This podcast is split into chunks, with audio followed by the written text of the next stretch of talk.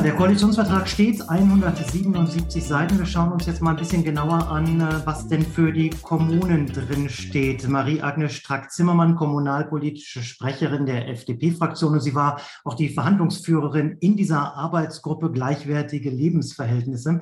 Gestern, das war Frau Strack-Zimmermann schon so eine Nummer, ja, Aufbruch, Freiheit, Konfettimaschine, Sektglas. Deswegen fange ich jetzt mal mit den Negativen an. Was vermissen Sie im Koalitionsvertrag aus kommunaler Sicht am meisten? Nein, erstmal ja, gute Stimmung. Ich finde, wir haben vor achteinhalb Wochen gewählt. Wir haben uns die SPD und die Grünen nicht ausgesucht. Die haben uns auch nicht ausgesucht. Äh, dass wir das hinbekommen haben, ähm, äh, da kann man im Detail über einen Vertrag äh, immer streiten, finde ich erstmal ein Grund zur Freude. Man muss sich aber bei dem Vertrag so vorstellen, dass wir bewusst Eckpunkte genommen haben. Man kann einen Vertrag nicht ausdefinieren, Stellen Sie sich mal vor, die große Koalition vor vier Jahren, wenn man denen gesagt hätte, zwei Jahre von den vier Jahren haben wir eine schwere Pandemie, ähm, dann hätte jeder gedacht, wir hätten Cannabis schon vor vier Jahren äh, äh, legalisiert und ein bisschen zu viel geraucht. Ähm, die, die, großen Themen ähm, äh, bei, dieser, bei dieser Diskussion in, diesem, in dieser Arbeitsgruppe waren ersten Mal, dass eben die Themen, wenn wir reden von gleichwertigen Lebensverhältnissen, dann wissen wir, das ist ja sehr subjektiv. Und in einer Stadt zu leben ist was anderes wie auf dem Land zu leben.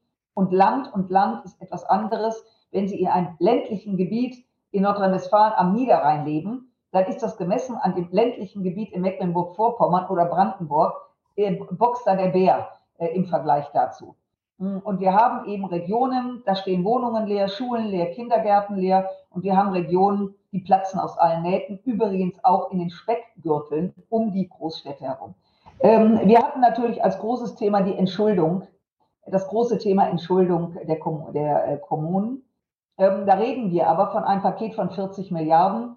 Und dass ich Ihnen jetzt nicht sage, wir haben das reingeschrieben, dass der Bund sich darum kümmern muss, das kommt nicht auf, also ich meine, ich will ja seriös bleiben, brauche ich Ihnen nicht zu sagen, äh, äh, da wird jetzt nicht äh, nur Geld fließen, ähm, weil es auch ein bisschen Unterschied ist, ob man aufgrund von Strukturveränderungen in die Situation gekommen ist oder ich will keinem zu nahe treten, aber wir haben auch Kommunen, die haben sich Dinge erlaubt. Bei näherer Betrachtung darf gefragt werden, war das jetzt äh, so von Bedeutung? Zumal wir auch Kommunen in Deutschland haben, die sich bemüht haben, sich zu entschulden, die sich bemüht haben, Dinge auch aus eigener Kraft abzubauen. Ähm, aber das Thema äh, ist angegangen. Konnexitätsprinzip haben wir, haben wir ganz äh, nach oben gestellt, findet sich auch in Bildung, unter Bildung wieder. Ganztagsunterricht, Ganztagsschule für Kinder. Äh, wenn da ein Rechtsanspruch ist, muss auch der Bund das entsprechend ausfinanzieren. Äh, das kann der Ausbau von Wegen sein, das kann der Bus auf der Straße sein. Auch da gibt es ja äh, sehr, sehr unterschiedliche Ansätze. Das große Thema Digitalisierung ist jetzt bei Volker Wissing in guten Händen. Eine, ein ländliches Gebiet wird, damit wir wieder Menschen erreichen, die dorthin ziehen. Ähm, und wenn Menschen dorthin ziehen, dann kommt auch wieder der Arzt, dann kommt der Apotheker, dann haben wir eine völlig andere, äh, ein, ein völlig anderes Setting, um es neudeutsch zu sagen. Und hm, auch darüber haben wir gesprochen, ist die Digitalisierung das A und O. Sie werden heute Unternehmen, die man dort ansiedeln will, Start-ups, die sagen, ich gehe in ein ländlicheres Raum, weil ja die Bodenpreise noch nicht so hoch sind wie in den Städten, dort nicht hinbekommen, wenn wir nicht Breitband überall haben, das berühmte bis in die letzte Milchkanne. Also wir haben extrem viel Querschnittaufgaben behandelt, weil wir immer dann wieder Gesundheitsversorger, was machen wir, dass ältere Menschen auf dem Land versorgt werden, dann sind wir wieder in der AG Kommunales. Ähm, das waren im Grunde genommen, haben wir diese Dinge ähm, abgearbeitet. Wir haben sehr stark, das findet sich im ganzen Text wieder, stark darauf Wert gelegt, das Ehrenamt zu stärken. Wir brauchen gerade in den Kommunen die ähm, viel Infrastruktur verloren haben, Bürgerinnen und Bürger, die bereit sind, sich einzubringen, ähm, um möglicherweise ähm, eben unterstützend tätig zu sein. Und dafür muss das Ehrenamt gestärkt werden, auch aus Berlin, auch mit der berühmten Pauschale für Sport. Äh, äh, Übungsleiter. Sie haben ja sehr, sehr viele spannende Themen schon äh, angesprochen. Ich würde mal so in äh, zwei, drei Punkte reingehen. Was auffällt, ist tatsächlich, ähm, das haben auch viele Kommentatoren gestern gelobt, dass durchaus nicht nur Eckpunkte drinstehen, sondern an vielen Stellen sie auch sehr, sehr konkret werden. Die vielleicht spannendste Zahl äh, beim Thema Wohnungsbau, diese 400.000 neuen Wohnungen. Da habe ich dann gedacht, wunderbar, das klingt gut. Was nicht drinsteht, ist natürlich, äh, wie man das Ganze machen wird. Also mir fällt bei Bauen logischerweise als erstes Planung, Genehmigungsverfahren, ausgelastete Baufirmen, genau. Fachkräftemangel, ja. Bebauungspläne, Bürgerinitiativen, wenn der Wald gerodet werden muss. Lassen Sie uns das mal abarbeiten. Mhm. Genau. Wie, wie, wollen, wie haben Sie die Hoffnung, dass es trotz all dieser Dinge klappt? Nehmen wir es bei den Wohnungen mal beispielsweise. Ähm, also ich bin, begrüße es ausdrücklich, äh, dass wir diesbezüglich ein Ministerium bekommen. Unsere Aufgabe als Freie Demokraten ist natürlich, dass die Sozialdemokratie ähm, da, äh, wie soll ich mal liebevoll sagen, äh, nicht hier mit Mietbremse und sonstigen kommt. Äh, ich finde es aber richtig, dass es ein Ministerium gibt, weil das Thema ist in den Großstädten inzwischen ein Thema, was auch uns Freie Demokraten nicht mehr alleine oder nicht mehr äh, loslassen kann, dass in Kommunen für eine Familie eine Million auf den Tisch gelegt wird, um noch eine Wohnung zu bekommen. Das ist gaga. Und das äh, ist auch so nicht mehr. Also im Koalitionsvertrag 400.000 Wohnungen, 100.000 ähm, äh, dann eben entsprechend sozial gefördert, finde ich den richtigen Ansatz. Sie sprachen gerade von Baugenehmigungen.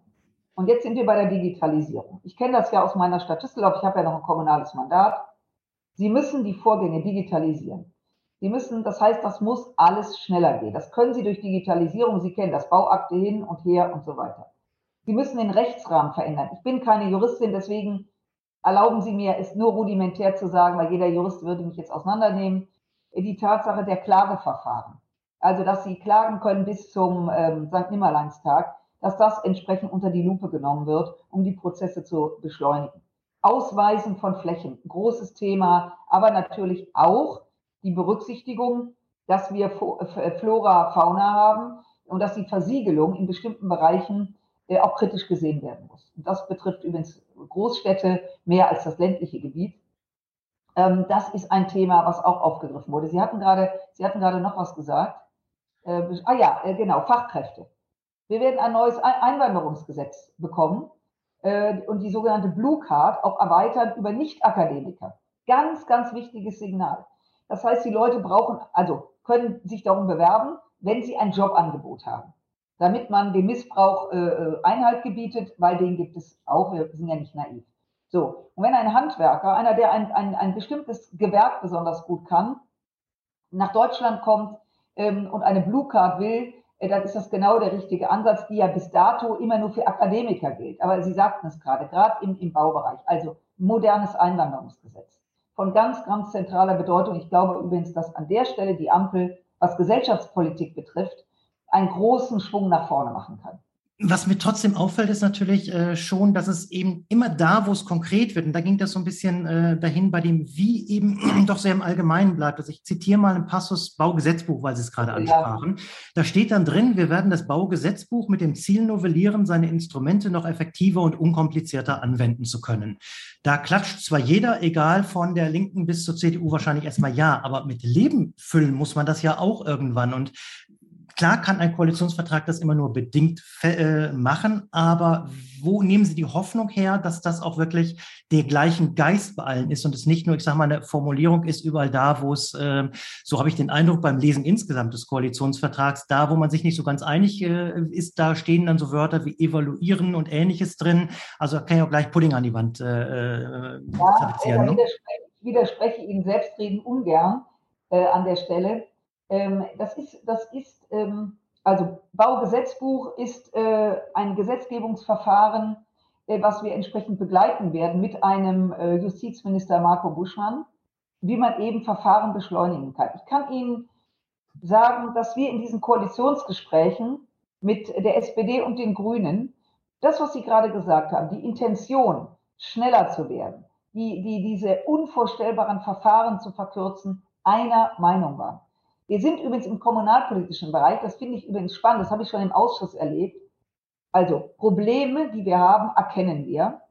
Ähm, da gibt's, es gibt keine Diskussion, die Probleme klein zu reden oder zu verschönern, wie es in anderen Bereichen vielleicht so ist, wo der eine sagt, ist doch gar nicht so schlimm, ist doch alles toll. Kommunalpolitische, erfahrene, ähm, die selber Bürgermeister waren oder wie die Kollegin von den Grünen, lange Dezernentin in Frankfurt, die wissen, von was sie sprechen.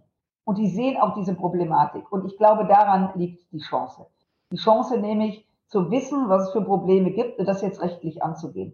Und die ganzen Fragen der Beschleunigung. Sie wissen das, wie lange das mit dem Bauantrag dauert, wie man die Rathäuser unterstützen muss, um sowas schneller abzuarbeiten. Wenn da eine, äh, ich, ich kenne das aus Düsseldorf, da bleiben Bauakten liegen, nicht weil die, äh, die Dame, die das bearbeitet oder der Herr faul ist, sondern die geht in Urlaub drei Wochen. Dann bleibt das da liegen und bleibt einfach liegen, bis sie wieder da ist.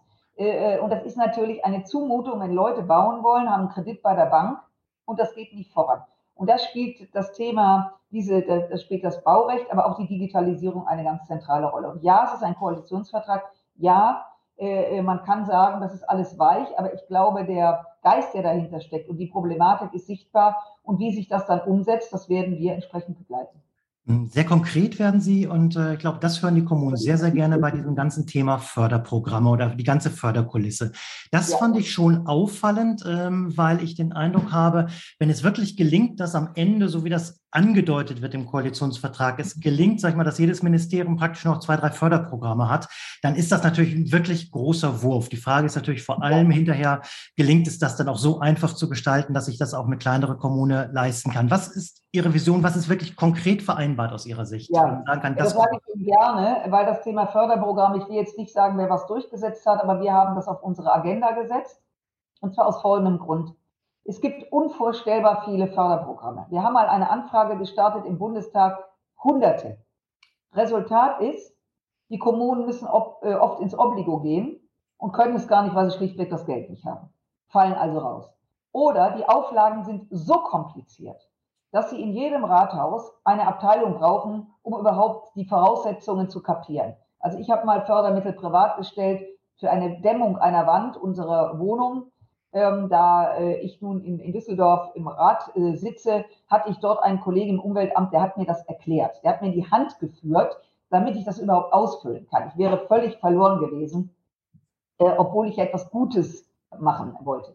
So, was uns vorschwebt, dass die kompletten Förderprogramme durchgearbeitet werden.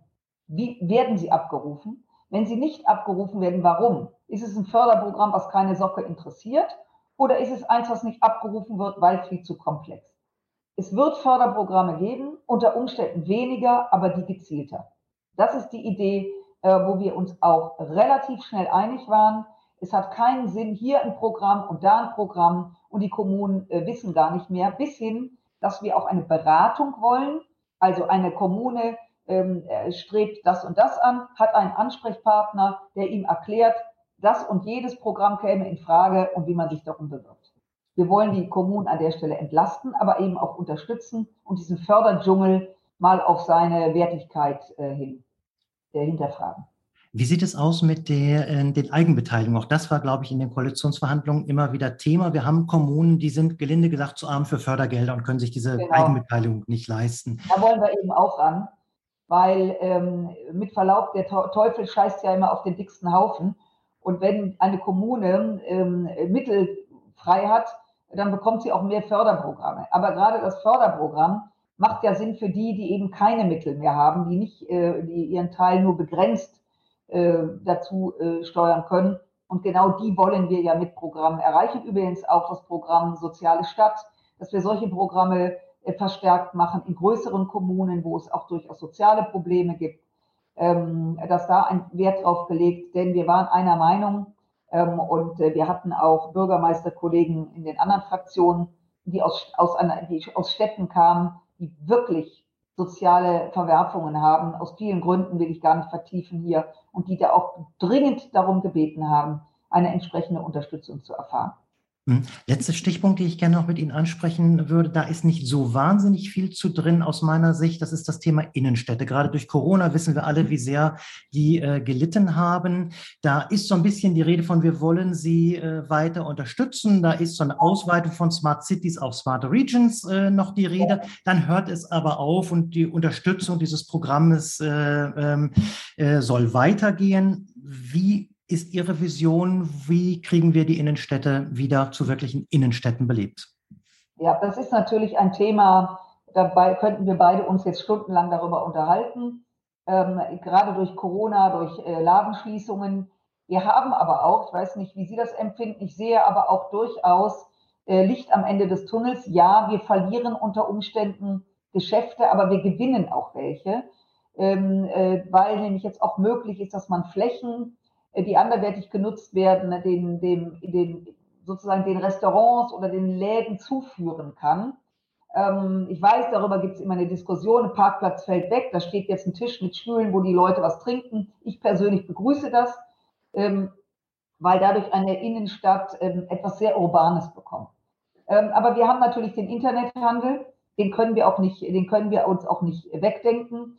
Ähm, insofern geht es darum, wie weit man, jetzt sind wir wieder beim Förderprogramm, äh, gelungene Ideen in Innenstädten, die etwas kreieren wollen, mit Kunst und Kultur zum Beispiel, um eine Innenstadt attraktiv zu machen, da Unterstützung bekommt seitens des Bundes. Denn eins ist klar, warum gehen die Leute heute, das ist jetzt ein, auch ein Großstadtthema oder ein Mittelstadtthema, die wollen einkaufen, die wollen Kaffee trinken, die wollen vielleicht abends ins Kino oder ins Theater, ähm, die wollen einfach auf einer Bank sitzen und das Leben genießen. Also es ist ja immer ein Paket. Äh, die Zeiten, wo man nur in die Stadt geht, hm, um seinen äh, Hühnerfrikassee zu kaufen, das ist es ja nicht. Das ist ja immer so ein, ein, ein, ein Gesamtpaket.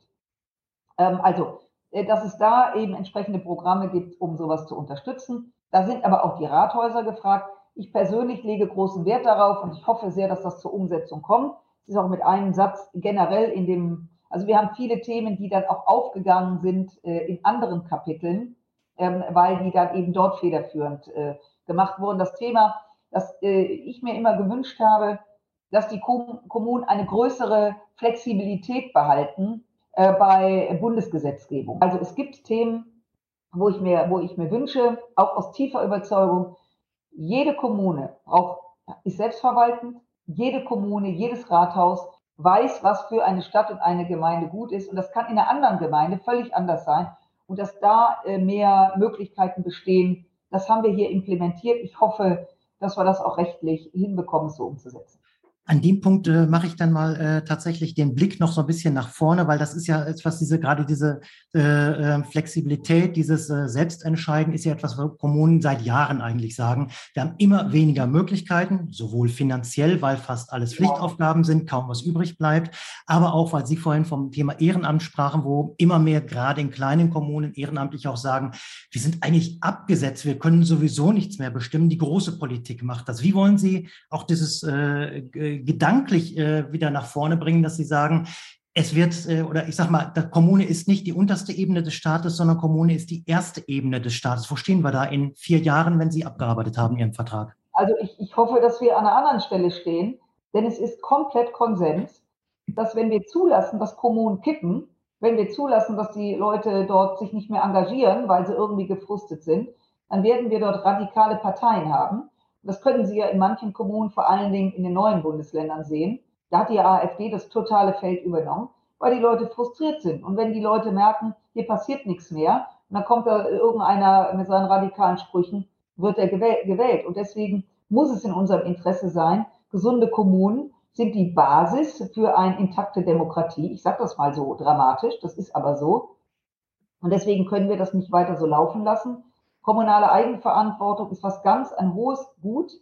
Äh, deswegen habe ich immer geworben darüber, dass Kommunen letztendlich so autark sein müssen, selbst zu entscheiden. Es gibt aber gesetzliche Rahmen, das ist nun mal so. Und deswegen finde ich immer die Von-Bis-Regelung gut. Und ich hoffe, dass wir mit dem einen oder anderen Programm äh, den Kommunen signalisieren, äh, aus Berlin heraus, wir sehen die Problematik und wir tun was. Ich meine, jeder Abgeordnete hat einen Wahlkreis und der kommt nach Hause und wird gefragt werden. Also ähm, manche, dazu gehört die FDP nicht, äh, hat man das Gefühl, dass die hier ohne Wahlkreis durch Berlin äh, schweben. Das ist aber nicht so. Und je nachdem, welcher Problematik man ist, äh, haben wir uns bemüht, eben äh, in dieser Arbeitsgruppe was auf den Weg zu bringen. Und das Gute war eben, äh, dass äh, vor allen Dingen ähm, Kommunalpolitikerinnen, Kommunalpolitiker, die Erfahrung haben, Mandate haben, dabei waren, also die wissen, von was sie sprechen. Frau Strick-Zimmermann, ich danke Ihnen ganz herzlich. Das war muss ich wirklich sagen, äh, sehr, sehr, sehr äh, angenehm. Mhm. Also ich, ich nehme zumindest wahr, dass ähm, das Vertrauen innerhalb dieser Koalition, so wie Sie das beschreiben, scheint da zu sein. Und Sie setzen in diesem Vertrauen darauf, dass Sie zumindest gemeinsame Ziele miteinander haben, auch wenn im Koalitionsvertrag das eine oder andere vielleicht ein bisschen wässrig dargestellt ist. Ja, ich, ich glaube das. Und es wird natürlich auch im Laufe der vier Jahre, wenn es an die Feinabstimmung geht, Diskussionen geben. Aber ich bin da sehr, sehr zuversichtlich und äh, Gut, wir, wir sprechen uns dann in vier Jahren wieder, aber ich hoffe und wünsche mir, dass es funktioniert. Und ich persönlich fand es ganz spannend, weil ich ja auch, äh, wenn es im Wahlkampf vor allen Dingen heftig zugeht, ich ja auch die Letzte bin, die der SPD und den Grünen nicht eine mitgegeben haben. Aber mal in so einem Prozess zusammenzusitzen und mal auch die andere Sicht der Dinge zu gehen ähm, und zu sehen, äh, das finde ich ähm, ja auch intellektuell ähm, hilfreich. Einblicke in die Entstehung eines Koalitionsvertrages. Ganz herzlichen Dank, Marie-Agnes Strack-Zimmermann. Ich danke Ihnen.